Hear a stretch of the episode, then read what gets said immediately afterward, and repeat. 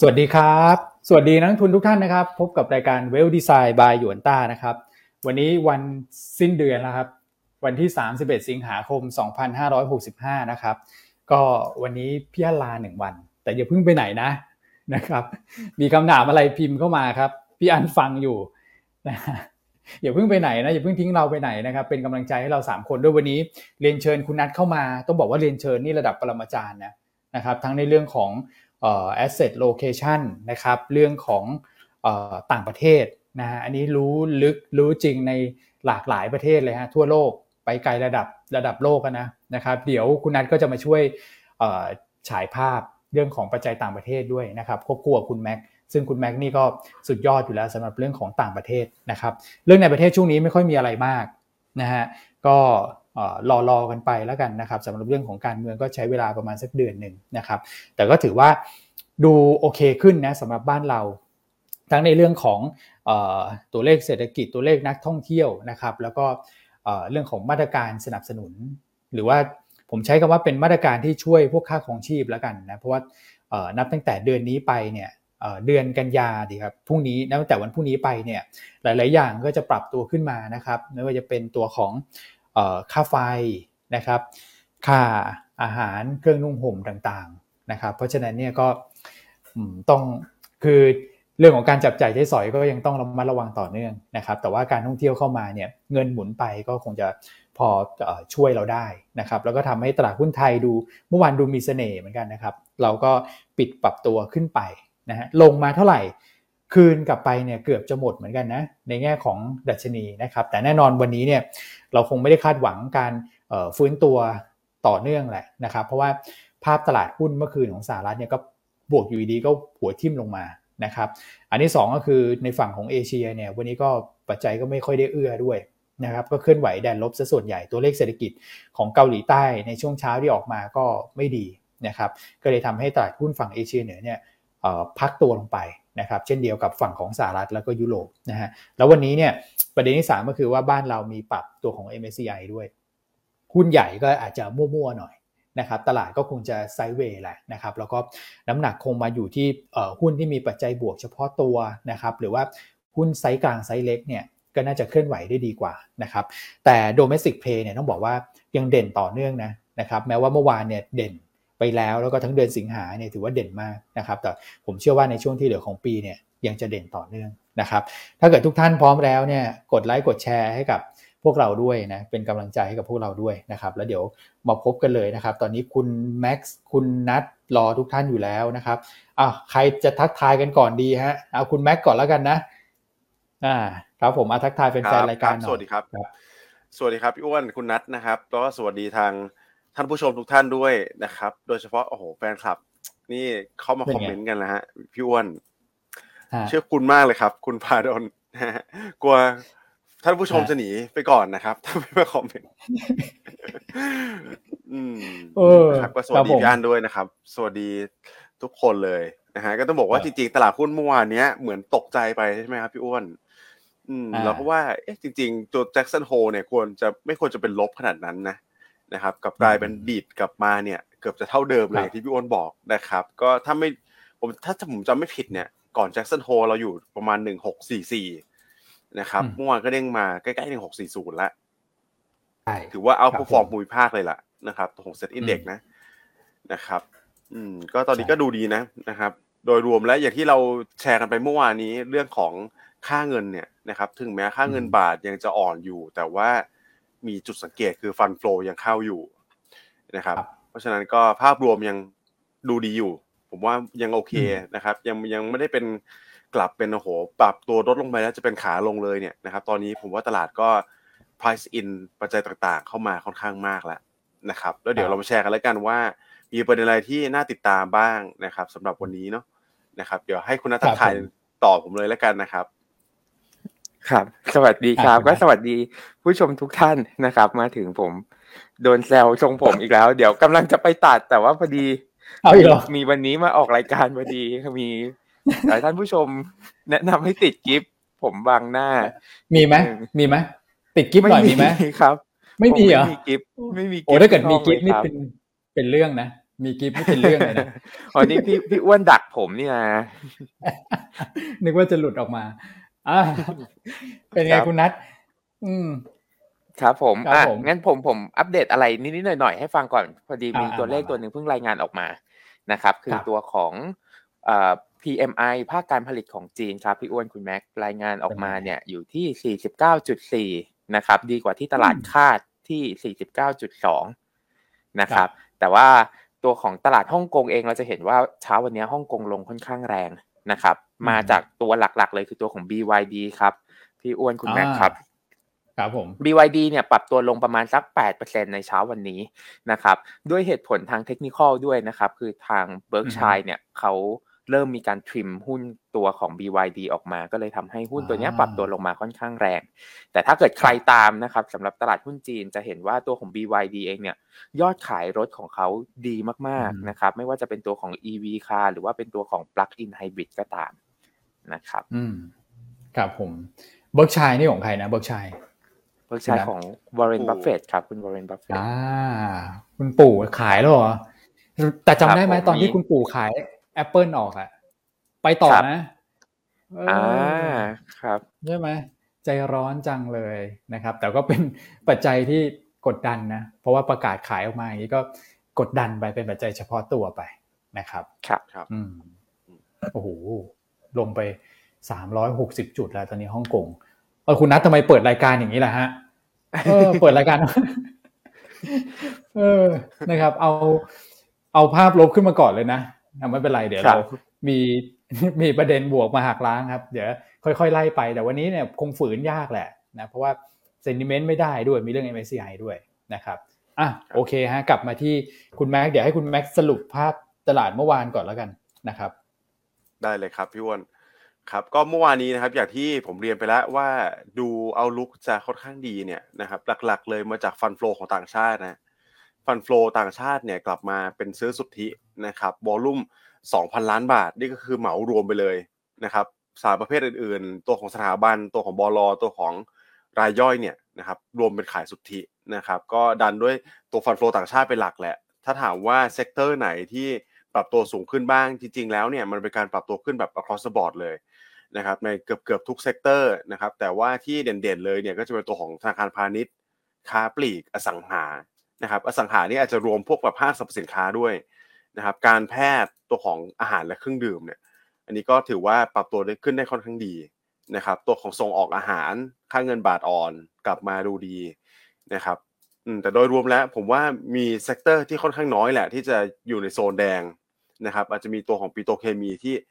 อาจจะอ่อนตัวไปเล็กน้อยนะครับลบไป0.2%นะครับผมครับโอเคนะครับ เดี๋ยวเราไป recap กันต่อที่ตัวของ Flow EM นะครับคุณนัท Flow EM นี่ต้องบอกว่าช่วงนี้เนี่ยนะครับ ก็ไม่ได้มีการเคลื่อนไหวที่ผมคิดว่ามีนัยสำคัญมากเท่าไหร่นักนะครับ ยกเว้นไทยนี่แหละ ไทยเราถือว่า outperform ภูมิภาคเราค่อนข้างเยอะ นะครับถ้าปิดตัวไต้หวันไปอย่างเดิมนะคือ net inflow นะครับเข้ามาอยู่ที่เอ่อ flow ฝั่ง EM เนี่ยผมว่าสักประมาณ 150 ล้านเหรียญสหรัฐนะครับไต้หวันนี่ตอนนี้ก็เรียกว่าผันผวนมี fund flow ออกเกือบทุกวันเลยนะครับแล้วเป็น fund flow ออกใน volume ที่ค่อนข้างเยอะด้วยนะครับเมื่อวานก็ออกไป 600 กว่าล้านเหรียญสหรัฐนะครับอะอีกปัจจัยบวกหนึ่งนะครับ ก็คือตลาด future กลับมาเป็น long นะครับพี่วอนครับ นะครับ position นี้ด้วยนะ สลับมาเป็น long สองหมื่นแปดพันสัญญา ถือว่าเยอะพอสมควรเลยนะครับ อืมก็ต้องบอกว่าตอนนี้คือที่เราเห็นกันมาบ่อยๆ เนี่ยนะครับ คือภาพรวมของ recession fear สลับกับกลายเป็น inflation fear ใช่ไหมครับ เพราะฉะนั้นคำว่า inflation fear เนี่ย เรามาดูแต่ละประเทศนะครับ คือถ้า flow เอ้ยฝั่ง EM เนี่ยนะครับ ประเทศไหนที่ดูว่าเงินเฟ้อจะคุมอยู่นะครับ แล้วก็ต่ำกว่าคาดเนี่ย ผมคิดว่า จะมีโอกาสที่จะ perform ค่อนข้างเยอะนะครับยกตัวอย่างคือไทยเป็นต้นนะนะครับ ไทยอันนี้ก็ได้หนุนจากท่องเที่ยวด้วยใครมีท่องเที่ยวอีก ผมว่าก็ได้ฟันโฟที่มันเป็นบวกเข้ามาในช่วงหลังๆเนี่ยดีกว่าดีกว่าเออประเทศเพื่อนบ้านค่อนข้างเยอะนะครับครับ อืมครับผมอย่างสำหรับตัวของบอลก็ไหลเข้านะ อืมครับ ตัวของไต้หวันเองอะครับ พอดีผมผมมีผมไปดูตัวเลขมาพอดีครับ ไต้หวันเองเนี่ยเป็นไงมีปัจจัยลบเฉพาะตัวคือเรื่องของ EPS growth ด้วยครับ พี่อ้วนคุณแม็กครับ คือปีหน้าเนี่ยเขามองว่าติดลบเลยครับ คือปีหน้าเนี่ย consensus มองว่า EPS ของไต้หวันเนี่ยน่าจะติดลบประมาณสัก 4.5เปอร์เซ็นอันนี้ก็เลยอาจจะเป็นอีกหนึ่งปัจจัยกดดันเพิ่มเติมครับของไต้หวันของไทยล่ะของไทยตอนนี้เท่าไหร่ มีอัปเดตไหมของคุณของไทยขึ้นมาค่อนข้างเยอะครับ ก็ ตอนนี้อยู่ที่ประมาณสักหนึ่งร้อยสี่เลยครับของไทย โอ้โตเท่าไหร่ฮะ เดี๋ยวนะหนึ่งร้อยสี่ใช่ไหมปีปีที่แล้วเนี่ยเข้าใจว่าเราน่าจะประมาณสักแปดสิบกลางกลางอุ้ยโตเกินยี่สิบเปอร์เซ็นต์ใช่ครับสูงสูงมากๆเลยครับ ทั้งไม่ว่าจะเป็นเรื่องของการท่องเที่ยวใช่ไหมครับ ที่นักท่องเที่ยวเริ่มกลับมาแตะระดับหนึ่งล้านรายต่อเดือนละ แล้วก็มีเรื่องของราคาพลังงานนะครับ ที่ปรับตัวขึ้นมาแล้วก็ หุ้นในเซ็ตอินดี x เราเนี่ย หนักพลังงานซะเยอะนะครับ ก็เลยช่วยกันหนุนขึ้นมาครับ อืมอ่าโอเค ไขข้อข้องใจเห็นภาพชัดเจนนะว่าไต้หวันเนี่ย flow ออกไป แล้วก็อย่างเงี้ยคือดูท่าทางคงเทออกไปทั้งปีแหละนะครับ และไต้หวันเองก็มีปัจจัยลบเฉพาะตัวของเขาด้วยนะ เรื่องของความขัดแย้งระหว่างประเทศเมื่อวานเห็นเขาบอกว่าเอ่อยิงกันไปยิงกันมาซ้อมกันไปซ้อมกันมานี่เหมือนมีพลาดเหมือนกันนะ ไปโดนไปโดนโดรนใช่ไหมโดรนเนี่ยไปยิงโดรนของฝั่งจีนล่วงลง ใช่ไหมก็ดูว่าจะเป็นเป็นประเด็นที่ อืมยังมีความขัดแย้งกันต่อเนื่องเนี่ยนะครับพี่ว่าเขาพลาดจริงไหมฮะเอ้ยอาจจะมีพลาดกันได้ อาจจะมีพลาดกันได้บางทีแบบ เล็งอยู่แล้วมือมือสั่นไงเออมือสั่นอาจจะยังไม่ได้แบบ เออ ไม่ได้ทานน้ำไม่ได้ทานกาแฟก็เลยแบบ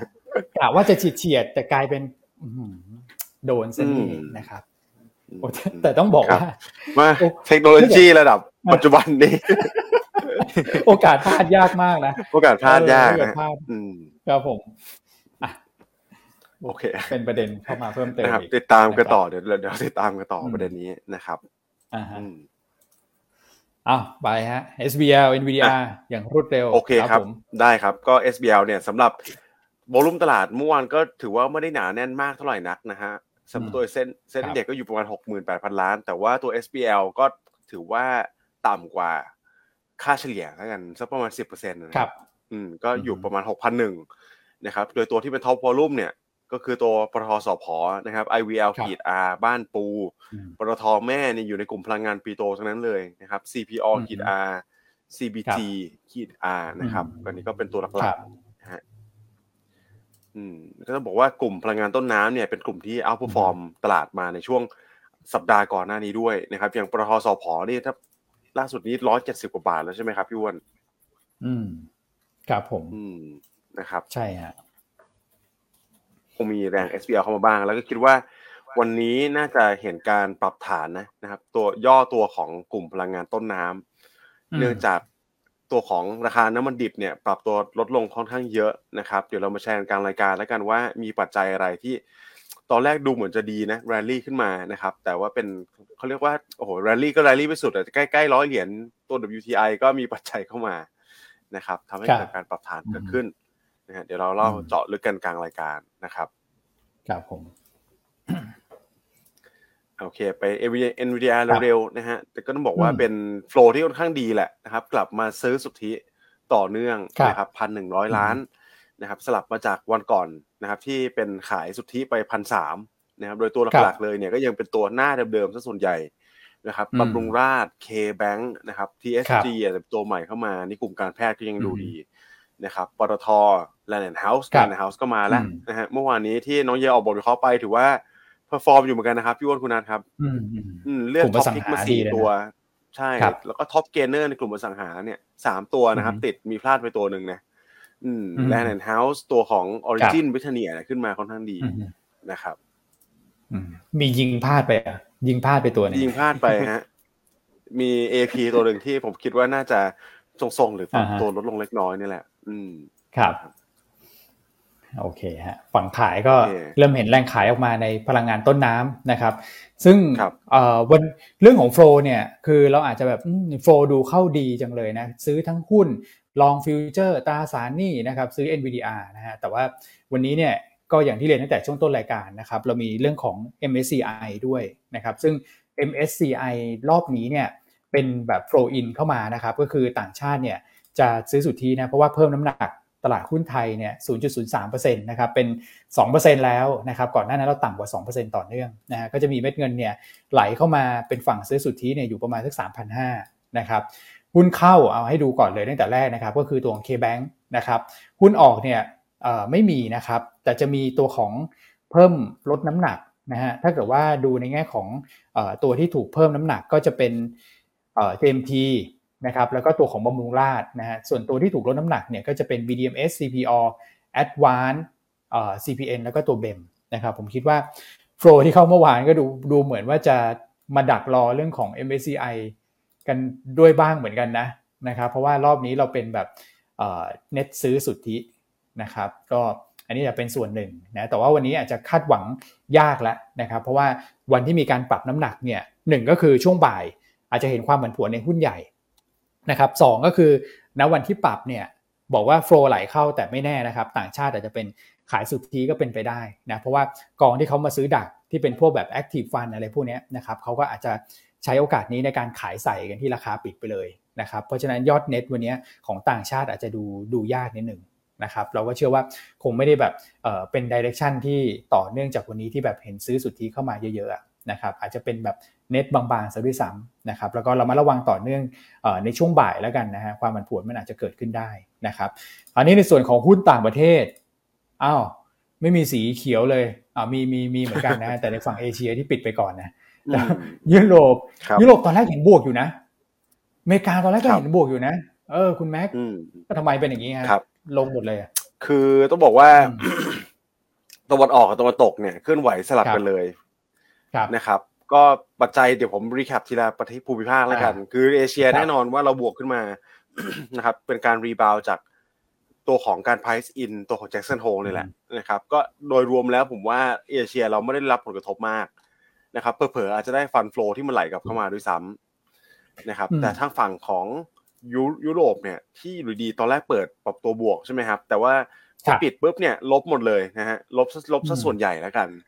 นะครับ อันนี้คือเหตุผลผมว่าเหตุเหตุผลหลักเหตุผลหนึ่งเลย คือการที่คุณแมดิสมูลเลอร์นะครับ หรือว่าต้องเรียกว่าเป็นสมาชิกทางฝั่งของ ECB เนี่ย ออกมาแถลงให้การนะครับ ว่าควรจะปรับขึ้นอัตราดอกเบี้ย ในการประชุม ECB ครั้งถัดไปเนี่ยที่ระดับ 0.75%นะครับ เพราะฉะนั้นก็เป็นโทน hawkish เหมือนกัน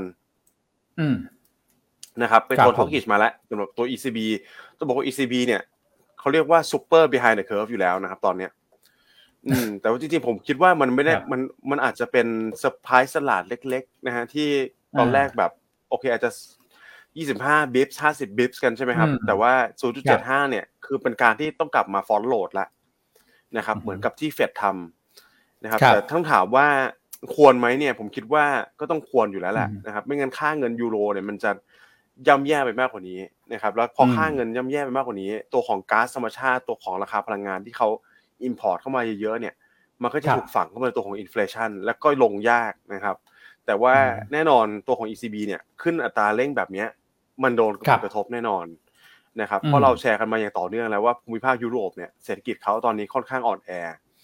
นะครับมีอยู่ไม่กี่ประเทศเท่านั้นเองที่ยังดูแบบโอเคนะครับอย่างพวกพี่ใหญ่เยอรมันอย่างเงี้ยก็ยังยังโดนผลกระทบจากตัวของพลังงานเนี่ยเยอะพอสมควรเหมือนกันนะครับแล้วกราฟที่เราเคยแชร์กันไปให้ดูก่อนหน้านี้แล้วเนี่ย ตัวของก๊าซธรรมชาติตัวของค่าไฟใช่ไหมครับ วิกฤตพลังงานที่ยูโรโซนเนี่ยผมมองว่าจะเป็นปัจจัยที่คนนักลงทุนเนี่ยจะพูดถึงกันยิงยาวไปถึงกลางปีถึงปลายปีหน้าเลยด้วยซ้ำนะครับ น่าจะลงค่อนข้างยาก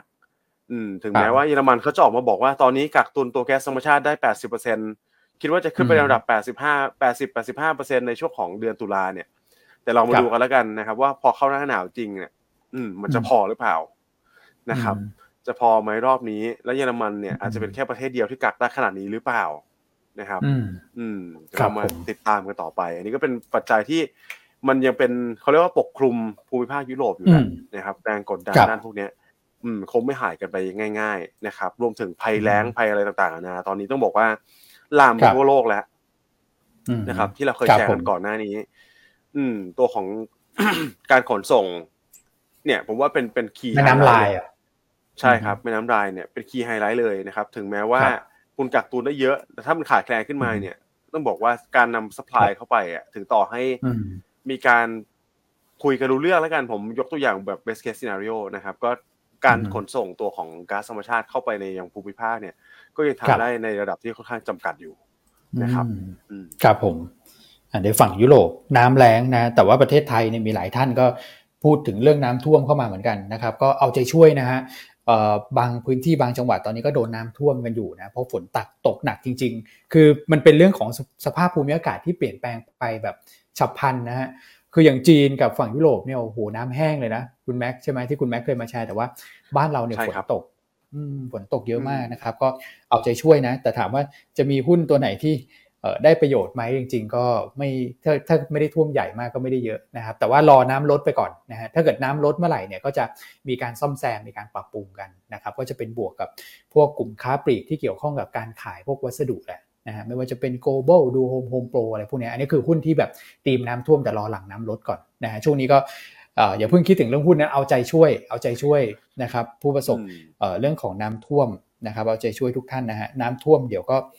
ผ่านไปแต่ก็ไม่อยากให้ท่วมผมผมเคยท่วมแบบ ไม่เคยเข้าบ้านง่ายขนาดนี้มาก่อนนะเอาเรือไปจอดปุ๊บเข้าห้องนอนได้เลยอะชั้นสองเลยอะโอ้หนักมากเวลาโดนน้าท่วมนี่หนักมากนะครับ อืมต้องบอกว่าแบ่งน้ำเราไปหน่อยก็ดีใช่ไหมฮะตัวตัวยางมาตอยได้ด้วยไหมครับ พี่อ้วนคุณแม็กอ่า ถ้าเกิดว่าซ่อมแซมถนน ใช่ใช่ใช่นะครับ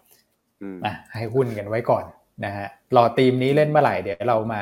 สกิดทุกท่านอีกทีหนึ่งนะครับ อันนี้เรื่องของยุโรปนะเอายุโรปก่อนก็คืออ่าโอเคก็โดนโดนประเด็นเรื่องเรื่องความกังวลก็ว่ากันไปนะครับ แต่ว่าตัวเลขเศรษฐกิจที่ออกมาเมื่อวานคุณนัทเห็นไหมคุณนัทเห็นตัวเลขเรื่องของเงินเฟ้อของเยอรมันใช่ไหมครับใช่ครับเป็นไงคุณนัทได้ไง รายงานออกมาอยู่ที่ 7.9%นะครับ จริง ๆ ก็ใช้คำว่าใกล้เคียงกับที่ตลาดคาดได้ละกันนะครับตลาดคาดเนี่ย 7.8%แต่ว่าก็ยังทรงตัวอยู่ในระดับที่สูงมาก แล้วก็อย่างที่คุณแม็กว่าคือ ECB เนี่ยจำเป็นต้องขึ้นดอกเบี้ยเพื่อลดตัวของ import inflation ใช่ไหมครับ ที่มันจะกระทบมาจากค่างเงินนะครับ แต่ว่าการขึ้นดอกเบี้ยก็จะไปกระทบกับตัวของเศรษฐกิจในประเทศอีกก็ค่อนข้างเหนื่อยนะครับ ทีเนี้ยตัวของเยอรมันดู 7%อาจจะยังดูไม่ได้แบบ ไม่ได้สูงมาก อีกประเทศหนึ่งที่ report ออกมาเมื่อวานนี้คือตัวของสเปนนะครับ รายงานออกมาเนี่ยสิบจุดสี่เปอร์เซ็นต์คือเป็น double digit สูงมากๆนะครับเหมือนอังกฤษครับ แต่ตัวเลขครับใช่เลยครับ แต่ตัวเลขตัวนี้จะเป็นตัวเลข year on year นะครับผมก็เพิ่มเพิ่มขึ้นมาค่อนข้างเยอะ เดี๋ยววันนี้เรามาติดตามการรายงานเงินเฟ้อ CPI ของทั้งยูโรโซนกันนะครับ ว่าตัวเลขเนี่ยจะออกมาอยู่ที่ระดับไหนนะครับ อืม นะครับซึ่งตลาดคาดไว้สักเท่าไหร่ฮะของยูโรโซนเนี่ยเก้าเปอร์เซ็นต์นะเก้าเปอร์เซ็นต์ครับยวนเก้าจุดศูนย์เยียร์เยียครับอืมครับผม ตอนสี่โมงนะติดตามเทเลแกรมของเรานะครับ ตลาดคาดเก้านะฮะเพิ่มขึ้นจากเดือนก่อนที่แปดจุดเก้าเปอร์เซ็นต์นะครับคือเงินเฟอ้อของยุโรปเนี่ยถ้าเกิดว่าดูโดยภาพรวมนะมันเป็นเหมือนแบบกราฟที่ขึ้นมา แล้วก็ย่อไปนิดนึงนะครับ คือจังหวะการย่อตรงนี้ย่อนิดเดียวเองนะแล้วก็ดูเหมือนว่าจะพงกหัวขึ้นอีกแล้วถ้าเป็นหุ้นทรงนี้นี่คือจ้องจะขึ้นแล้วนะเออแต่ว่าให้กราฟมาแบบนี้ใช่ไหมฮะถ้ากราฟมาทรงนี้สวยนะแต่ถ้าเกิดเงินเฟ้อมาทรงนี้นี่ดูแบบน่ากังวลเหมือนกันนะสำหรับยุโรปแล้วพอถ้าเกิดเขาไปฟอนต์โหลดอะสมมติวันที่ 8 กันยา เกิดขึ้นดอกเบี้ยไปเลย 75 basis point นะฮะตอนนี้ดอกเบี้ยของยุโรปอยู่ที่เอ่อ0.5 ก็ขึ้นไปเลยเป็น 1.25 คำถามก็คืออิตาลีสเปนพวกนี้เขาไหวไหมเนาะพูดถึงใช่ครับ อืมก็นะครับ ผมผมว่าเป็นสถานการณ์ที่กืนไม่เข้าคายไม่ออกแล้วกันครับมันมันสองฝั่งเลยอะครับ ทั้งเศรษฐกิจทั้งค่าเงินเงินเฟ้ออย่างเงี้ยครับ อืมอืมครับ ครับผมอะรอติดตามแล้วกันนะครับสับครั้งถัดไปนะไอ้สำหรับยุโรปเนี่ย ซีนถัดไปก็นู่นเลยนะก็คือ ECB วันที่ 8 กันยานะครับ เอาส่วนในฝั่งของสหรัฐล่ะ กลับมาสิครับสหรัฐคุณแม็กว่าก่อนอะครับผมก็สำหรับสหรัฐเนี่ยอินเด็กซ์ปรับตัวลดลงมาทั้งสามอินเด็กซ์เลยนะครับดาวโจนส์ S&P NASDAQ รวมๆเฉลี่ยกันประมาณหนึ่งเปอร์เซ็นต์นะครับผมคิดว่าหลักๆเลยเนี่ยเดี๋ยวจะมาพูดไฮไลท์ให้ฟังนะครับ ว่าตอนนี้ที่ผมแชร์ไปก่อนหน้านี้ตัวของ recession fear ใช่ไหมครับ ที่ตลาดเคยกลับไปกังวลในช่วงต้น Q Q เอ่อสามเนี่ยนะครับตอนนี้พลิกกลับมาเป็น inflation fear แล้วสิ่งที่เกิดขึ้นคืออะไรครับ คืออย่างที่ผมกับพี่อ้วนพี่อั้นเนี่ยแชร์มาก่อนหน้านี้นะครับ เรื่องของข่าวดีเป็นข่าวดีจริงหรือเปล่าต่อตลาดหุ้นเนี่ยนะครับ ตอนนี้กลับไปสลับกันแล้วนะครับจำง่ายๆเลยถ้าตลาดกังวลเรื่อง recession fear นะครับข่าวดีเนี่ย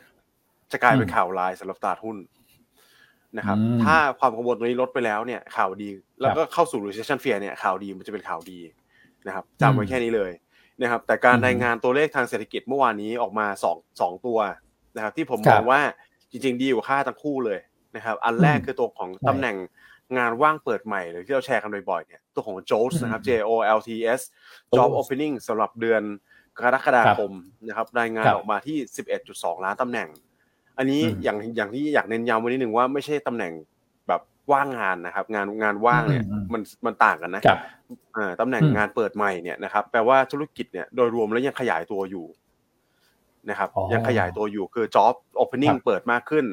business รับคนเพิ่มมากขึ้นนะครับ ก็ตอนนี้ก็ชัดเจนว่า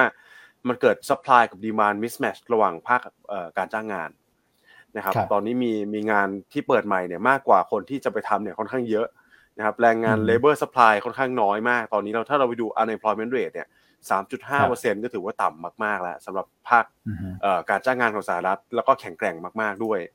นะครับ อย่างที่สองเนี่ยก็คือตัวของดัชนีความเชื่อมั่นผู้บริโภคนะครับ อันนี้ก็คอนอันนี้มาจาก conference board นะฮะ ตัวนี้ consumer confidence ประจำเดือนสิงหา อันนี้เป็นเดือนสิงหารายงานออกมาที่หนึ่งร้อยสามจุดสองจุดนะครับ ดีกว่าตลาดคาดที่เก้าสิบเจ็ดจุดเก้าจุด คือโดยรวมเนี่ยดูดีนะครับ มีความเชื่อมั่นในภาวะเศรษฐกิจกลับมาเชื่อมั่นแล้วนะครับ แต่ว่าอย่างที่ผมบอกไปก่อนหน้านี้สองตัวนี้ออกมาดูดี แต่ตลาดกลับไปมองว่าเฟดตอนนี้ที่คนพูดในโทนฮอกกิชมาก่อนหน้านี้ในแจ็คสันโฮเนี่ยนะครับ ตอนนี้ก็มันคล้ายๆมีหลักฐานมาช่วย support แล้วกันในการปรับขึ้นอัตราดอกเบี้ยได้ง่ายขึ้นนะครับ ภาคการจ้างงานแข็งแรง ภาคของเศรษฐกิจยัง มีความเชื่อมั่นกลับมาเนี่ยนะครับ คนเขามองว่าเป็น room เป็น room แล้วกันเป็น room ให้ตัวของเฟดเนี่ยสามารถขึ้นอัตราดอกเบี้ยในระดับที่ตึงตัวได้นะครับก็ 0.75 ตอนนี้ผมคิดว่าตลาดก็ price in ไปเรียบร้อยแล้วล่ะนะครับ ก็เหตุผลพวกนี้ก็มา support นะครับครับอืมอะมีสองเรื่องใช่ไหมในฝั่งของสหรัฐนะครับ ที่ดูเหมือนว่าจะเป็นปัจจัยกดดันลงไปนะ เพราะว่าตอนแรกก็เห็นตลาดหุ้นสหรัฐขึ้นดีอยู่นะ คุณแม็กคุณนัทนะครับ แต่ปรากฏว่าปิดลบนะปิดลบจากตัวเลขเศรษฐกิจที่ออกมาดีมันแปลกมากนะฮะมันแปลกจริงๆนะแต่ก็เข้าใจเหตุผลได้ที่คุณแม็กบอกนะครับว่าข่าวดีตอนนี้เนี่ยมันจะกลายเป็นปัจจัยลบกับตลาดหุ้น ซึ่งถ้าเกิดว่าดูเมื่อสักครู่นะฮะตัวเลขเรื่องของ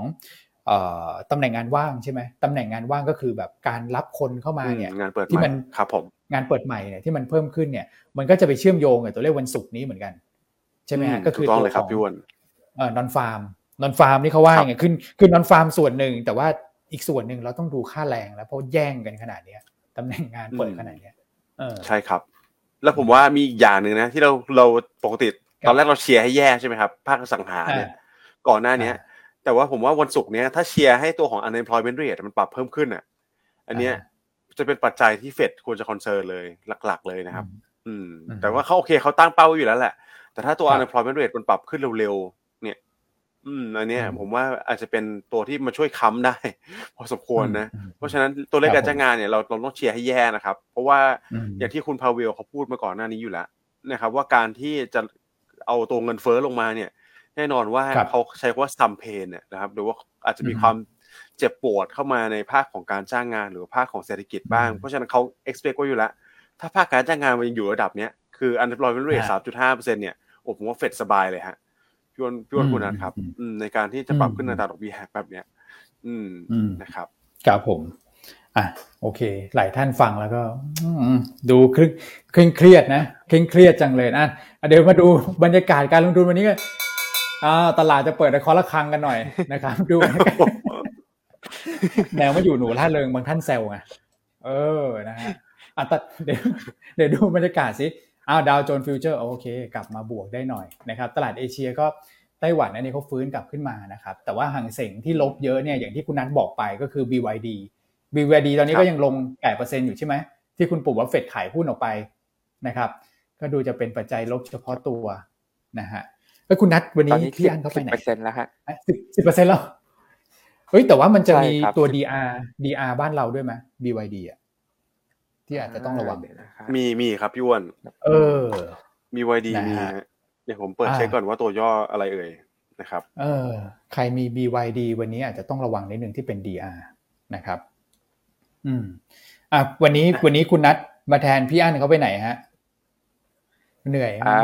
วันนี้เมื่อคืนเมื่อคืนพี่อั้นติดติดภารกิจ นิดนึงครับ แล้วก็ดึกนิดนึงก็เลย โอเค ผมผมมาช่วยในช่วงเช้าแทนพี่อั้นก่อนครับ โอเคอ่ากดกดอะไรดีฮะ คุณแม็กให้กำลังใจพี่อั้นหน่อย หลายท่านบอกว่าเจนเครียดแล้วมือไม้เก่งไปหมดแล้วตอนนี้ฟัง ตั้งแต่ต้นมามีแต่ข่าวลบอะกดอะไรดีคุณแม็กกดเก้าดีไหมครับเก้าแล้วเลขสวยนะอ่าเออคุณแล้วเอาเลขไหนก็ครับเลขเลขเก้าก็ได้ครับ จริง ๆ ผมผมชอบเลขสูงๆไว้ก่อนแบบเจ็ดแปดเก้าอะไรอย่างเงี้ย อืมอ่าใช่ครับครับโอเคกดเลขเก้าีก็หามาให้แล้วครับอะคุณนัทว่าตัวดีอาร์นะครับผม BYD อ่าเดี๋ยวก่อนนะเดี๋ยวคอมแปดสิบอ่า BYD ก่อนนะคุณแม็กครับ BYD คอมแปดสิบครับ BYD COM แปดศูนย์นี่มีนักทุนแชร์เข้ามาด้วยนะครับก็อาจจะต้องระมัดระวังนะครับในวันนี้สำหรับ BYD ครับผม นะครับโอเคข่าวข่าวดีแล้วกันนะครับ ข่าวดีมีตัวของ China A share ถ้าเราไปดูที่ตัว A ห้าสิบนะครับ ก็คือตัวแบบห้าสิบตัวแรกที่ใหญ่ ๆ เลยของ A share ขึ้นมาเป็นบวกได้แล้วนะครับ0.18%ในเช้าวันนี้นะครับผมแต่ว่าถ้าไปดูเป็นตัวของเครื่องไฮกับเซินเจิ้นเองเนี่ยอาจจะยังติดลบอยู่นิดหน่อยประมาณสัก 0.3 ถึง 0.5%นะครับครับเพราะว่าจีนเองเนี่ยก็ได้รับโฟล์ จากตัวของ MSCI ด้วย เพราะว่าเขาก็เพิ่มน้ำหนักในตัวของจีนด้วย เช่นเดียวกันกับไทยนะครับ อืมครับผมครับอ่าโอเค ดูดีนะอะคุณแม็กมีอะไรจะแชร์ต่างประเทศ ต่างประเทศใช่ไหมครับ เดี๋ยวผมขอดูปัจจัยได้ไหมแป๊บหนึ่งอ่า commodity ผมว่าเป็น key highlight เลยแหละ ตอนนี้ตัว commodity น่าจะเป็นปัจจัยหลักที่ขับเคลื่อนตลาดเลยนะครับ ก็ใช่ไหมคุณนัทตอนนี้ปัจจัยอย่างอื่นดูเงียบๆเนาะนะครับการรายงานตัวเลขทางเศรษฐกิจก็ต้องบอกว่าแค่เป็นน้ำจิ้มน้ำจิ้มเองนะครับในช่วงของต้นสัปดาห์นี้ยังไม่มีอะไรที่เป็น swing factor หลัก แต่ว่าตัวของ commodity นี่แหละนะครับ ที่ผมมองแล้วเป็นปัจจัยที่อาจจะน่าห่วงสำหรับบางประเทศ แต่ว่าบางประเทศเนี่ยอาจจะดูดีนะนะครับ ซึ่งไทยเราเป็นหนึ่งในประเทศที่ผมคิดว่าได้ผลประโยชน์เต็มๆกับตัวของน้ำมันดิบที่ปรับตัวลดลง นะครับแค่เรามีสัดส่วน component ในหุ้นพลังงานต้นน้ำเยอะหน่อยแค่นั้นเองนะครับเพราะว่าเพราะฉะนั้นเลยวันนี้ผมคิดว่าตลาดเนี่ยน่าจะเป็นการ mix นะครับปรับตัวขึ้นลงระหว่างราย sectorนะครับก็เป็นผมว่าพลังงานต้นน้ำโดนแน่ๆนะครับแต่ว่ากลุ่มหนึ่งที่น่าจะเด่นขึ้นมาเนี่ยก็ anti commodity ที่เราเคยเคยพูดถึงกันก่อนหน้านี้นะครับตัวที่ใช้พลังงานเป็นต้นทุนนี่แหละ ซึ่งผมมองว่าประเทศไทยเราเนี่ยนะครับ ก็ส่วนใหญ่ พึ่งพาพลังงานตัวของน้ำมันดิบค่อนข้างเยอะนะครับเป็นประเทศที่ถ้าจำกันได้นะครับนักทุนที่ติดตามเรามาตลอดเนี่ยจะทราบกันดีว่า มีแค่ไทยกับฟิลิปปินส์นี่แหละนะครับ ที่เอ่อพึ่งพาตัวน้ำมันเยอะ แล้วก็มีผลกระทบต่อเศรษฐกิจเยอะนะครับ อันนี้ผมว่าคุณนัทนี่ขำคอมเมนต์ใหม่เข้ามาแน่เลยนะฮะตอนนี้มีนักลงทุนคอมเมนต์มาแซวพี่อั้นนะครับพี่ว่นว่าว่าคุณคุณอั้นไปสัมภาษณ์งานที่ไหนคะ เดี๋ยวเดี๋ยวสัมภาษณ์งานใหม่ เดี๋ยวฮะใจเย็นครับผม ไปไปไปไม่ได้ครับนะฮะพี่อั้นไปไม่ได้อยู่แล้วนะครับ ไม่งั้นน้องๆนี่จะอยู่ยังไงกันนะครับ ใช่ไหมพี่อ้นพี่อันติดภารกิจครับ ผมไม่มีอะไรครับก็คือติดภารกิจแล้วก็พี่อันเนี่ยตั้งแต่งบออกมายังยังไม่ได้พักเลยนะ ปกติเนี่ย เป็นซีซั่นที่หนักแล้วก็หนักต่อเนื่องติดภารกิจติดประชุมนะครับ ก็จริงๆไม่ไม่ไม่อยากหยุดนะ แต่ว่าเมื่อคืนแบบดึกไปนิดนึงนะครับ แล้วก็กลัวคือ save พี่อ้วนนะพวกเราก็ save พี่อ้วนกลัวเดี๋ยวตื่นมาแล้วแบบตื่นมาไม่ไหวนะครับก็เลยให้ให้พักสักนิดหนึ่งนะครับไม่มีประเด็นแล้วกลับมาที่น้ำมันนิดเดียว น้ำมันลงไป5%นะครับก็มาจากเรื่องหนึ่งก็คือความกังวลเรื่องเศรษฐกิจอย่างที่คุณคุณแม็กบอกไปเรื่องของดอกเบี้ยที่ขึ้นแรงนะครับแล้วก็เรื่องของ supply นะครับเพราะว่า ก่อนหน้านั้นอาจจะกังวล supply จากฝั่งอิรักใช่ไหมครับเพราะว่าอิรักเนี่ยเขามีในกรุงแบกแดดเนี่ยก็มีเรื่องของการเมืองภายในประเทศเขานะครับแล้วก็อิรักเนี่ยเพิ่งจะโยกมาส่งน้ำมันให้ฝั่งยุโรปได้ตั้งแต่เดือนมิถุนายนนะครับพอมีประเด็นตรงนี้คนก็กังวลว่าเอ้ยแล้วอิรักจะส่งน้ำมันมาที่ยุโรปได้ไหมนะถ้าเกิดว่ามันไม่ได้เนี่ยมันก็จะเป็นเรื่องของ supply ที่หายไปอีกนะครับแล้วก็มีโอเปกพลัสที่จ้องจะลดกำลังการผลิตรออยู่ด้วยในวันที่ 5 กันยายนนะครับปรากฏว่า ทางอิรักเนี่ยนะครับบริษัทที่ที่จะส่งน้ำมันเนี่ยโซโมอะไรเนี่ยนะเขาบอกว่ายังสามารถที่จะส่งน้ำมันได้นะครับ แต่ต้องติดตามสถานการณ์อย่างใกล้ชิดนะผมเชื่อว่าตราบใดที่ความขัดแย้งมันยังมีอยู่เนี่ยนะครับน้ำมันที่ลงมามันก็ยังมีโอกาสที่จะฟื้นตัวกลับขึ้นไปนะครับแล้วก็ o p e ป Plus ก็รออยู่เหมือนกันในวันที่วันที่ 5 กันยายนนะเพราะฉะนั้นเนี่ยถ้าเกิดเราดูภาพรวมในตัวของน้ำมันนะครับขึ้นมาเยอะ อาจจะเห็นจังหวะการพักลงไปบ้างนะแต่ว่ากรอบการเคลื่อนไหวโดยรวมของเขายังเป็นไซด์เวย์นะ อย่างเบนซ์เนี่ยลงมาก็อยู่แถวประมาณสัก 92 95 นะครับ ขึ้นไปเนี่ยก็จ่อจ่อร้อยอะนะครับ ก็คือประมาณสักร้อยร้อยถึงร้อยห้าในกรอบตรงนั้นนะครับ น้ำมันก็ไซเวย์ไปนะฮะส่วนคำถามที่บอกว่าบ้านปูจะจ่ายบันผลเมื่อไหร่นะครับ ตอนนี้ยังนะครับ เดี๋ยวรอก่อนนะเช่นเดียวกับตัวของ SCB เหมือนกันก็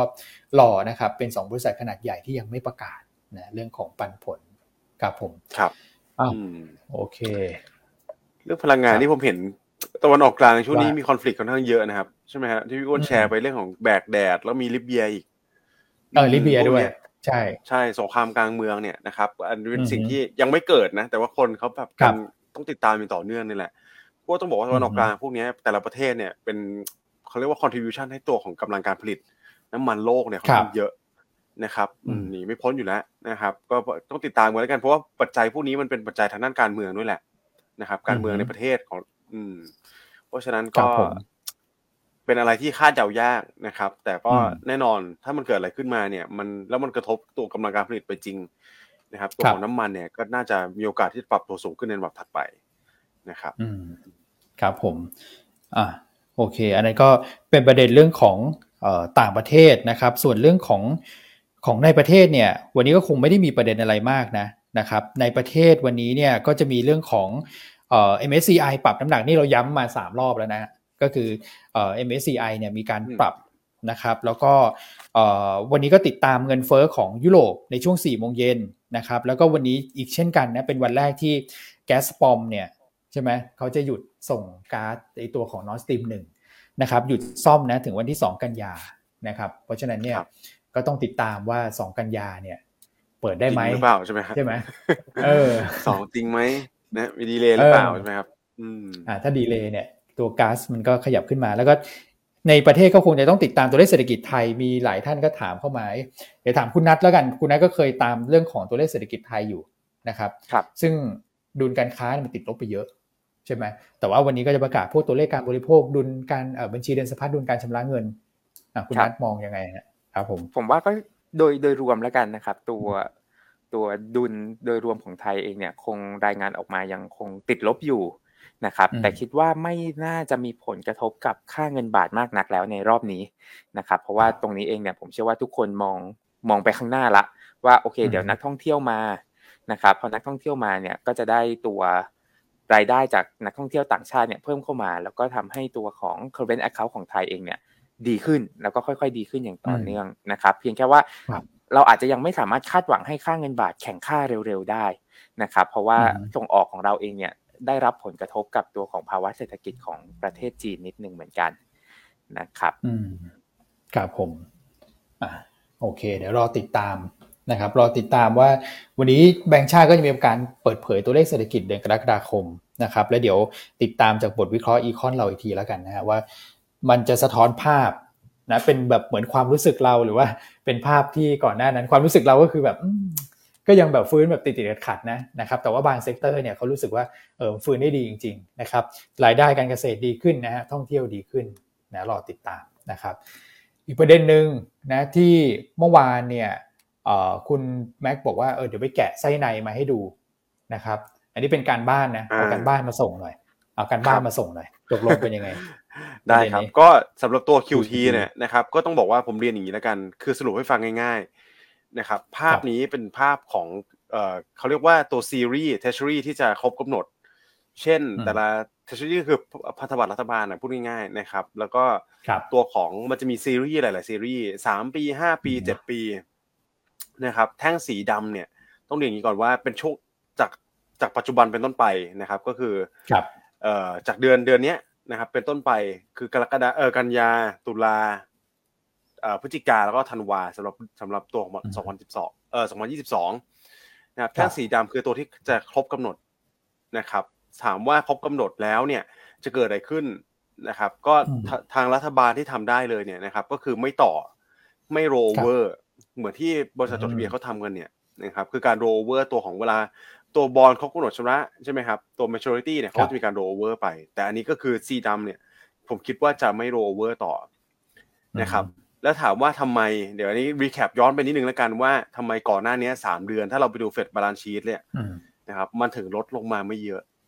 นะครับ ก็ต้องบอกว่าแท่งดำแท่งพวกเนี้ยมันต่ำกว่าที่โชว์ในกราฟนี้ด้วยซ้ำนะครับ การที่ครบซีรีส์หมดกำหนดครบไป แล้วก็ไม่ต่ออายุเนี่ยนะครับ แท่งสีดำมันมันต่ำกว่านี้ นะเพราะฉะนั้นการที่เฟดเนี่ยจะทำได้แล้วแท่งสีชมพูถามว่าคืออะไรนะครับสมมุติว่าแคปตอนนี้สำหรับตัวของ Treasury เนี่ยมันจะขึ้นไปที่หกหมื่นล้านเหรียญสหรัฐถูกไหมครับครับหกหมื่นล้านเหรียญเนี่ยแปลว่าเขาสามารถที่จะขายส่วนอื่นที่ยังที่ครบกำหนดแล้วยังไม่ยังไม่ถึงแก็บเนี่ย เข้าไปในตลาดได้นะครับตัว bill run off ในสีชมพู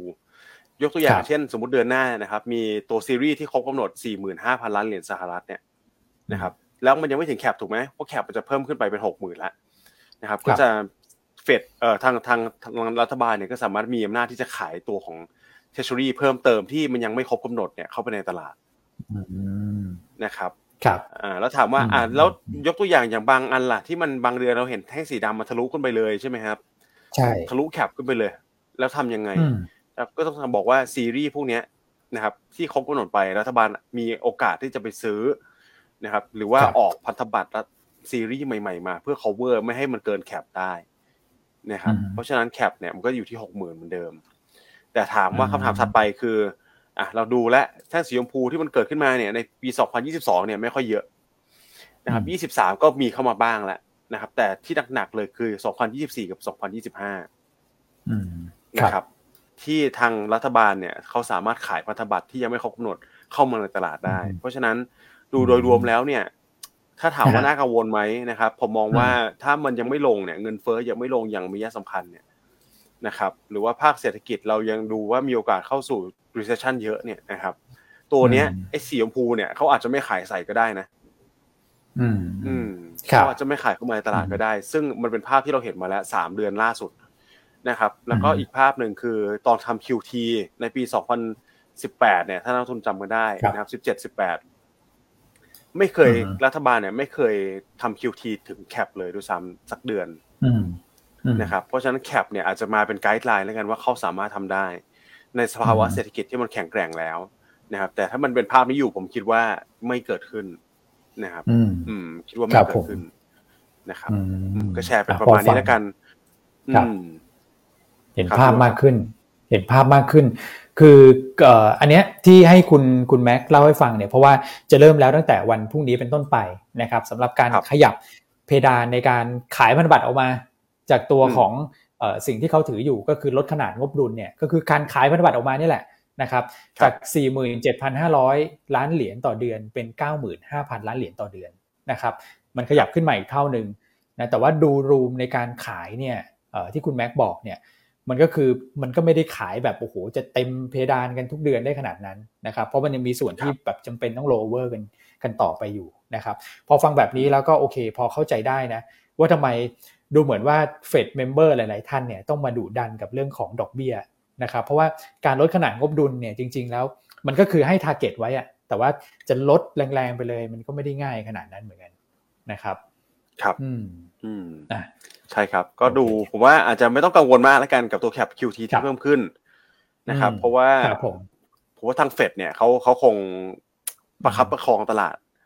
นะครับไม่ไม่ aggressive ใส่ตลาด ถ้าเขาขึ้นอัตราดอกเบี้ยในสเกลที่รุนแรงแล้วเนี่ยเขาไม่จะเป็นต้องทำ QT ในแบบอัดเต็มขนาดนั้นนะครับ เพราะ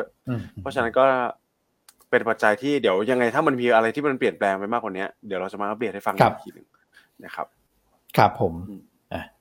โอเคครับ ก็เดือนนี้เป็นเดือนประชุมธนาคารกลางจริงๆ ECB วันที่ 8 กันยายนนะครับ ทุกท่านอาจจะจดไปแล้วจดซ้ำอีกทีหนึ่งนะ บางท่านเนี่ยยังไม่ได้จดนะครับ 21 ก็จะเป็นเฟดนะครับเอ่อ28 ก็จะเป็นกรงงนะครับโอเคอะประเด็นน่าจะครบไหมเดี๋ยวเราจะไปไล่เรียงแบบ sector อะไรที่น่าสนใจแล้วก็เดี๋ยวคุณแม็กจะได้เล่าเรื่องของภาพตลาดด้วย ได้เลยครับพี่อ้วนครับ คุณนัทมีอะไร เพิ่มเติมไหมฮะจริง ๆ ถ้าถ้าในระยะสั้น ๆ นี้ไม่มีครับ แต่ว่าผมมีปัจจัยอีกปัจจัยหนึ่งที่ผมรู้สึกว่าผมชอบแล้วกันผมติดตามหลัก ๆ เลยคือตัวของการประชุมพรรคคอมมิวนิสต์ครับพี่อ้วนนะครับครับผมครับ การประชุมพรรคคอมมิวนิสต์เนี่ยจะจัดขึ้นวันที่สิบหกครับสิบหกตุลานะครับผมซึ่งตรงนี้เองเนี่ยทำไมถึงสำคัญก่อนนะครับ การประชุมพรรคคอมมิวนิสต์คือก่อนหน้านี้ครับสักประมาณช่วง ปีเนี่ยถ้าจำกันได้จะมีนักวิเคราะห์จากต่างประเทศเนี่ยเคยออกมาให้ความเห็นครับว่า นโยบาย zero โควิด ของจีนเองเนี่ยจะอยู่ไปจนถึงการประชุมของพรรคคอมมิวนิสต์จีนเลยนะครับ ซึ่งถ้าสมมุติว่าเป็นแบบที่ตลาดมองกันแบบนั้นจริง ๆ เนี่ย แล้วพอหลังการประชุมพรรคคอมมิวนิสต์ไป ไม่มีการใช้นโยบาย zero โควิดที่รุนแรงเหมือนวันนี้แล้วเนี่ย ผมมองว่านักท่องเที่ยวจีนเนี่ย อาจจะทะลักผมใช้คำว่าทะลักเลยนะฮะทะลักเข้ามาในประเทศไทย ซึ่งตรงนี้เองเนี่ยเป็น sentiment เชิงบวกมาก ๆ เลยกับทั้งตลาดหุ้นไทยแล้วก็ทั้งเศรษฐกิจไทยครับอืมอะจดไว้ในปฏิทิน 16 ตุลานะครับครับแต่ก่อนก่อนคืออันนี้คือสิ่งที่คาดการณ์เอาไว้เดิมนะว่า Zero COVID เนี่ยจะทำถึง 16 ตุลาแต่ไม่แน่นะ อาจจะปลดก่อนก็ได้นะ เพื่อเรียกเรตติ้งใช่ไหมเพราะว่ามันก็จะมีผลกับเอ่อ คือการคือการประชุมพรรคคอมมิวนิสต์เนี่ยจะมีผลกับผู้นำด้วยเรื่องของการต่ออายุเรื่องของการเปลี่ยนแปลงผู้นำก็จะเกิดขึ้นในการประชุมพรรคคอมมิวนิสต์ของจีนครับถูกไหมคุณนัทอืมใช่ครับผมเรื่องนี้น่าสนใจแล้วก็ระหว่างนี้อาจจะเห็นนโยบายกระตุ้นที่รุนแรงแล้วก็ต่อเนื่องด้วยนะครับ ผมก็เป็นเรื่องของความมั่นคงในในตำแหน่งละกันนะครับทำไมคุณดูพูดแล้ว ฮะเกินเขินนะเรามัดระวังนะจริง ๆ แต่แต่การเมืองเนี่ยผมไม่ค่อยถนัดเลยครับ ส่วนใหญ่ผมฟังไอดอลผมครับพี่อ้วนฮะคุณแม็กกันเหรอคือคือคุณแม็กเขาชอบพูดการเมืองไม่รู้เป็นไรโอ้ยทุกวันนี้นี่ผมว่าใครมีคำถามเรื่องการเมืองนี่ต้องโทรหาพี่อ้วนก่อนเลยนะฮะอืม เออเขาเห็นหน้าเราเป็นแบบเหมือนสสไปแล้วมั้งคือแบบถนนถนนทุกสายนะ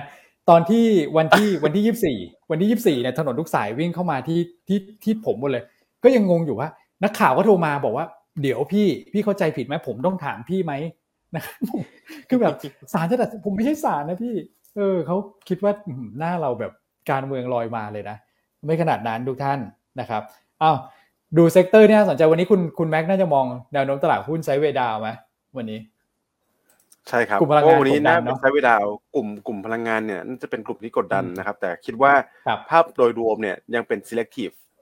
นะครับรายอุตสาหกรรมยังมีผมคิดว่าคงมีอุตสาหกรรมที่ปรับตัวขึ้นได้เด่นกว่าตลาด พอสมควรเหมือนกัน แล้วก็อาจจะออกไปโทนเขียวนะครับหลายอุตสาหกรรม เช่น เพราะฉะนั้นก็โดยรวมเนี่ย คือคิดว่าตลาดมันไม่น่าจะปรับลงแรงขนาดนั้น เพราะว่าเอาง่ายๆมีสองปัจจัยค้ำกันแล้วกันนะครับมีคนที่ได้ประโยชน์แล้วมีคนที่เสียประโยชน์ นะครับเช่น เช่นนะครับยกตัวอย่างก่อนเลยหนึ่งเลยชัดเจน anti-commodity นะครับพวกบรรจุภัณฑ์พวกนี้มีแนวโน้มที่จะปรับตัวขึ้นส่วนตลาดได้นะครับ เพราะว่าแน่นอนนะฮะต้นทุนเขาเป็นต้นทุนพลังงาน และพลังงานก็มีความย่อการย่อตัวลงมา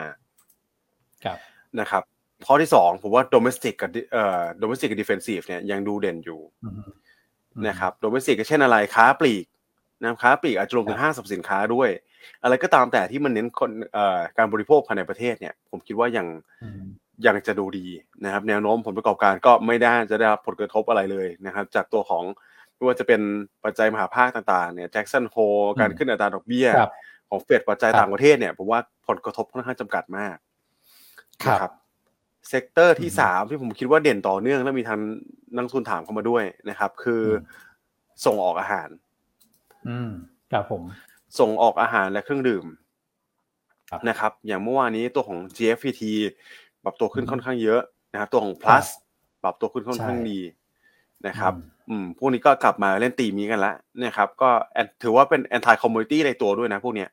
นะครับ เพราะว่าราคาน้ำมันต่างๆที่ปรับตัวลดลงมานะครับ ก็อาจจะไปส่งผลต่อต้นทุนในแง่ของสินค้าพวกพันอื่นๆที่เขาใช้เนี่ยนะครับ เช่นตัวของอลูมิเนียมเป็นต้น นะครับอันนี้ก็ยกตัวอย่างมานะครับ ถัดไปก็เป็นตัวของผมคิดว่าธนาคารพาณิชย์ยังดูดีนะครับครับธนาคารพาณิชย์น่าจะยังแข็งแกร่งได้กว่ามากกว่าตลาดนะครับ โดยเฉพาะแต่ว่าอาจจะเป็น selective หน่อยนะนะครับ ตัวที่มีมีความผันผวนเกี่ยวกับ MSCI เนี่ย อาจจะเป็นการที่พี่ว่าแนะนำยังไงดีครับสำหรับตัวของ K-Bank เนี่ยอืมเคแบงก็วันนี้จะเห็นความผันผวนนะครับ ซึ่งโดยปกติตัวที่เข้าไม่รู้เป็นไรนะ จะปิดจะปิด คือยังเราเราไม่ต้องไปคาดการณ์ก็ได้ครับ เรา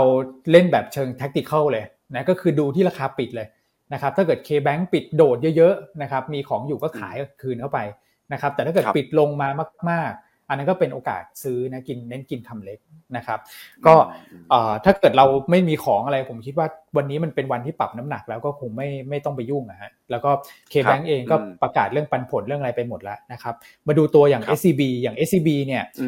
น้ำหนักเนี่ยมันลงใน MSCI เพราะฉะนั้นเนี่ยโอกาสที่จะถูกแรงขายความผันผวนเชิงลบในวันที่มีการปรับน้ำหนักเนี่ยผมว่าน้อย เพราะว่าก่อนหน้านั้นเนี่ย เขาไม่เอา SCB อยู่แล้ว เพราะโอเวอร์แฮงเรื่องบิตครับนะครับกับอีกประเด็นหนึ่งพอตอนนี้เขาเอาเนี่ยผมคิดว่าเขาเอาต่อเนื่องเพราะว่ายังไม่ประกาศปันผลนะฮะซึ่งคุณตองก็เช็คว่าน่าจะประกาศในช่วงเนี่ยครับเดือนกันยาอาจจะประกาศช้านิดหนึ่งนะครับแต่ว่าวันพรุ่งนี้ก็เดือนกันยาแล้วนะนะครับก็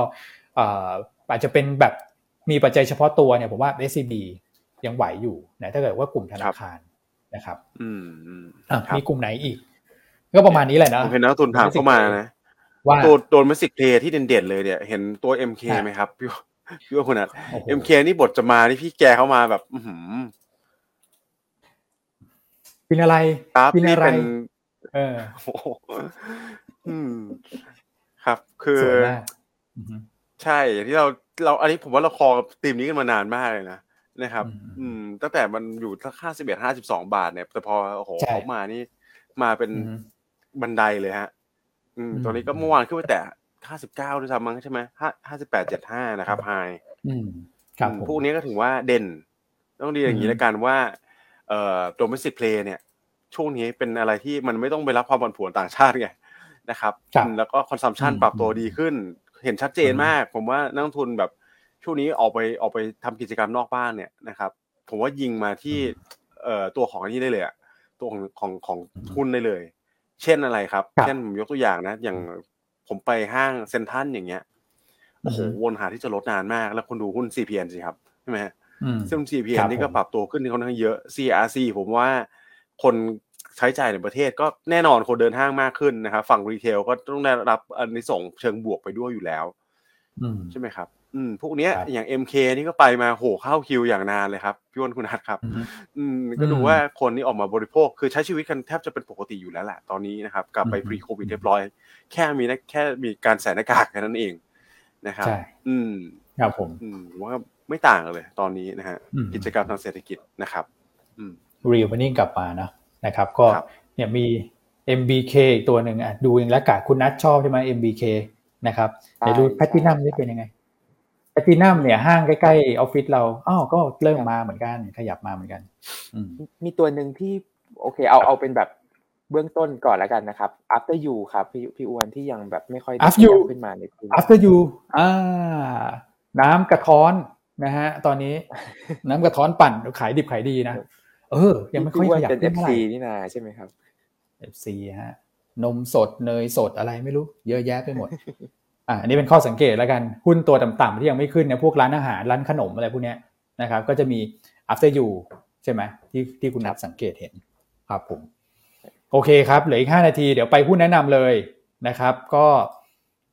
ตัวแรกนะฮะ SCB เหมือนเดิมนะครับถ้าเกิดเราดูเมื่อวานเนี่ยตลาดหุ้นสหรัฐที่ปรับตัวลงเนี่ยหลักๆ คือพลังงานนะครับ แต่ว่ากลุ่มที่ลงน้อยสุดก็คือตัวของ SCB เอ่อตัวของกลุ่มแบงค์นะครับ ผมก็เลยมองว่ากลุ่มแบงค์เนี่ย น่าจะเป็นกลุ่มที่ยังโอเคต่อเนื่องแล้วก็เป็น domestic pay ด้วยนะครับก็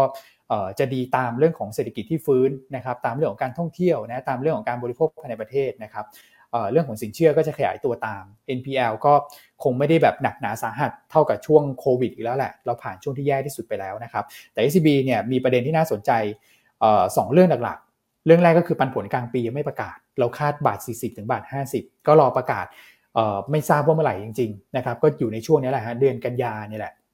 นะครับรอดูนะกับอีกอันหนึ่งก็คือตัวของราคาหุ้นนะที่ยัง underperform กลุ่มแบงก์โดยภาพรวมเนี่ยเยอะเกินไปนะครับหรือถ้าเกิดเทียบกับตัวตรงๆเลยเนี่ยก็คือ K-Bank ที่พี่อันบอกนะครับซึ่งส่วนต่างราคาหุ้นเนี่ยถ้าเกิดเอา K-Bank นะครับลบตัวของ SCB นะฮะมันก็จะได้เป็นตัวส่วนต่างราคาหุ้นออกมาเนี่ยกราฟก็ค่อยๆนะ เดี๋ยวผมทำทำเป็นราย week แล้วกันนะครับว่าจะได้เห็นภาพว่าก่อนหน้านั้นเนี่ย K-Bank เอาเ e อร์ฟอร์มตัวของ SCB ไปเยอะนะครับแล้วมันเอาเ e อร์ฟอร์มเนี่ยใกล้กรอบบนนะเพราะฉะนั้นในเชิงของ pair trading เนี่ยถ้าเกิดว่ากราฟตัวนี้มันปรับตัวลงแปลว่า SCB เนี่ยจะกลับมา outperform K-Bank ได้ ซึ่งเราเริ่มเห็นภาพนั้นแล้ว เมื่อวาน SCB ก็เป็นวันแรกที่กลับมา outperform K-Bank แล้วผมเชื่อว่าภาพนี้มันจะคงอยู่ต่อไปนะครับ ตัวแรกก็เลยเลือกตัวของ เอ่อ SCB นะครับต่อเนื่องนะแนวต้านทางเทคนิคก็ 113 บาทนะครับ ตัวที่ 2 ใส่หมวดนิดนึงพิมามาริน เตรียมหมวกมาด้วยนะครับ ใช่ฮะเพราะว่าเราลงทะเลมันต้องนิดนึงเพราะว่าคือไปสำรวจเรือมานะใส่ไปสำรวจเรือเนี่ยเวลาขึ้นเรือ อันนี้เอาหมวกลูกมาเล็กไปนิดนึงนะครับเออเวลาไปสำรวจเรือเนี่ยเขาก็ต้องขึ้นเรือไปใช่ไหมเออ แล้วก็มีคนเรือเนี่ยแบบใส่หมวกพวกนี้แล้วคนเรือแบบสุดยอดมากนะ คือได้ได้เงินเดือนสูงมากเพราะว่าเขาต้องอยู่แบบเฝ้าเรือตรงนั้นเนี่ยแล้วก็ดูเรื่องของอุปกรณ์ให้มันพร้อมใช้งานเนี่ยอยู่กันแบบครึ่งปีอะได้กลับบ้านทีหนึ่งเราเรียกว่าเรือเก็บน้ำมันกลางทะเล FSU ตอนนี้เนี่ยเรือเนี้ยเนื้อหอมมากฮะแล้วคนเรือนะ นี่เขาเปิดรับสมัครนะ คุณแม็กคุณนัทสนใจ เดือนละสองแสนแต่ว่าไม่ได้กลับบ้านเลยนะ เดี๋ยวไม่ได้ไลฟ์ไลฟ์ที่นู่นทำสองงานได้ไหมครับพี่อ้วนเขาจะไล่สองแสนนี่เนี่ยไม่ใช่ไม่ใช่สองแสนนี่คือฉันจะไปเอง ฉันจะมายื่นเลยใบกับพี่อั้นแล้วเนี่ย แต่เขาบอกว่าหกเดือนหุยเอาจริงๆแบบ เราแค่จากบ้านเราไปอะห้าวันสิบวันเราก็คิดถึงแล้วนะหกเดือนนี่นับถือแบบหัวจิตหัวใจแบบคนที่ทำนะ และทำอันนี้ก็คือแบบสุดยอดมากๆก็คือ เออมันเป็นเรื่องของการเก็บน้ำมันกลางทะเลใช่ไหมนะครับแล้วทำเพื่อประเทศเลยอะนะครับเพราะว่าให้เรามีน้ำมันเนี่ยไว้ใช้ในประเทศกับอีกอันหนึ่งคือตอนนี้ที่ผมบอกว่าพีมามารีน่าสนใจนะคือหุ้นเนี่ยจะน่าสนใจก็คือมันต้องมีธีมใหม่เข้ามา เพราะธีมเดิมทุกคนรู้หมดแล้วว่าturnaround นะครับปรับค่าเช่าขึ้นเดี๋ยวมีเรือใหม่เข้ามา แต่นี่คือธีมใหม่ฮะธีมใหม่คือเขาจะผสมน้ำมันไบโอดีเซลในเรือ เพราะการผสมบนบกเนี่ย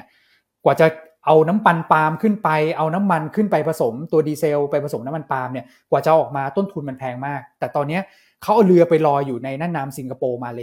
เพราะมาเลอินโดเนี่ยมีปาล์มเยอะที่สุดในโลกถูกไหมฮะเวลาผลิตผลิตน้ำมันไบโอดีเซลก็ผลิตตรงนั้นแหละ ตอนนี้เรือลอยกันเป็นฟาร์มเลยแล้ว Prima Marine เป็นเบอร์หนึ่งในสามที่ใหญ่ที่สุดในภูมิภาคตรงนี้นะครับสิ่งที่เขาได้รับหนึ่งก็คือมีลูกค้าที่มาขอใช้เรือลอยกลางกลางทะเลเนี่ยนะ ผสมน้ำมันปาล์มเนี่ยไบโอดีเซลเนี่ยเยอะขึ้น อันที่ 2 ก็คือพอแย่งกันค่าเช่ามันก็ขึ้น ค่าเช่าเนี่ยไตรมาสสามเนี่ยขึ้นมาประมาณสัก 20%นะครับอันที่ 3 ก็คือเดี๋ยวเขาจะมีลูกค้ารายใหม่เข้ามาซึ่งเซอร์ไพรส์ตลาด ก่อนหน้านั้นคิดว่าเรือลอยกลางทะเลเนี่ยจะมีปีนี้หกลำนะครับมันกลายเป็นเพิ่มมา 7ลำเพราะฉะนั้น P คูณ Q ฮะ นะครับผลประกอบการถ้าเกิดท่านดูและอ่านงบออกนะไตรมาสที่2เนี่ยตัวที่แย่ที่สุดคือ FSU ผมเลยบอกว่าให้ถ้าเกิดเล่นตัวนี้ต้องโฟกัส FSU คือเรือเก็บน้ำมันกางทะเล ถ้าตัวนี้ดีเมื่อไหร่ ตัวอื่นไม่ต้องห่วงเขาดีอยู่แล้ว มันจะยิ่งทำให้กำไรของเขาเนี่ยเด่นไตรมาสสามเนี่ยกำไรปกติ โตทั้ง Q ทั้ง year กำไรสุทธิมีลุ้นโตทั้ง Q ทั้ง year เพราะเมื่อวานประชุมนักวิเคราะห์ผู้บริหารบอกว่าจะขายเรือได้กำไรประมาณเกือบร้อยเออประมาณสักร้อยยี่สิบล้านนะครับไตรมาสสี่ new high นะครับเพราะฉะนั้นเนี่ย ถ้าหุ้นตัวนี้นะครับขึ้นยืนเส้น 200 วันใช่ไหมมีย่อลงมาผมคิดว่า 6 บาทยืนนะครับตรงนั้นก็จะเป็นจุดรับนะฮะส่วนแนวต้านวันนี้ก็ 6 บาท 60 คือที่เลือก Prima Marine เนี่ยถ้าเป็นหุ้นใหญ่แล้วไม่ไม่แข็งจริงเนี่ยผมว่าผันผวนตาม MSCI นะครับแต่หุ้นกลางหุ้นเล็กเนี่ยรอดนะครับอีกตัวหนึ่งเอาหมวกออกก่อนนะฮะเดี๋ยวคนตกใจว่าเอ่อ IP ไว้ทำอะไร Inter Pharma อันนี้เราไม่เคยแนะนำเลยนะครับวันนี้น้องทรายมีออก analyst note แล้วผมคิดว่าเออ อ่าแล้วก็ดูน่าสนใจนะครับหนึ่งก็คืองบครึ่งปีหลังเนี่ยโตเมื่อเทียบกับครึ่งปีแรก แล้วก็โตเมื่อเทียบกับปีที่แล้วนะครับเพราะว่าปีที่แล้วฐานก็ไม่ได้สูง อันที่ 2 ก็คือทุกธุรกิจเนี่ยดีขึ้นพร้อมกันเหมือนตัวของ Prima Marine เลยนะ และธุรกิจที่เขาทำเข้ามาใหม่ตอนนี้เขามีตั้งแต่ต้นน้ำไปถึงปลายน้ำนะมีโรงงานผลิตยาแล้วก็มีร้านขายยานะครับตัวที่เอาเข้ามาใหม่ร้านขายยาเนี่ย traffic ก็ดีตามห้างนะครับเวลาผมไปห้างตอนนี้ผมไปร้านขายยานะเพราะอากาศมันเปลี่ยน อากาศไปเปลี่ยนแบบบางทีบางทีก็ไปซื้อแบบยาพ่นคอบ้างยาแบบฉีดล้างจมูกอะไรพวกนี้บ้างนะครับ traffic ตรงนั้นเนี่ยดีมากนะครับอันที่ 3 ที่ผมเห็นนะฮะธีมของ IP เนี่ยคล้ายๆกับตัว MK สุกี้คือฐานะทางการเงินเป็น net cash หุ้นอย่างเงี้ยเราไม่ต้องกลัวเรื่องของดอกเบี้ยขาขึ้น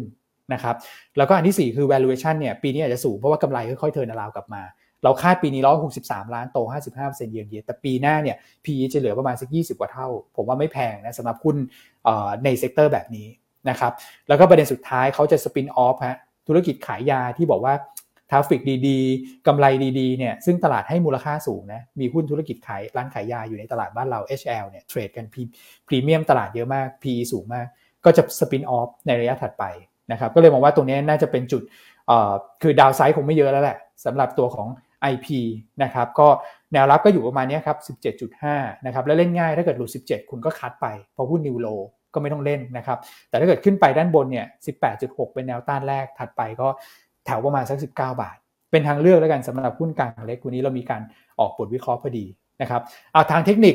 คุณแชมป์แนะนำอะไรคุณคุณแม็กช่วยหน่อยฮะก็เทคนิคเทคนิคนะครับ คุณแชมป์พี่แชมป์เราของเราสุดยอดจอมของเวทเนี่ย นะครับก็แนะนำตัว CPO มานะครับก็อันนี้เป็นฟิตทีมที่ผมผมพูดไปก่อนหน้านี้เลยตัวค้าปลีกเนี่ยดูดี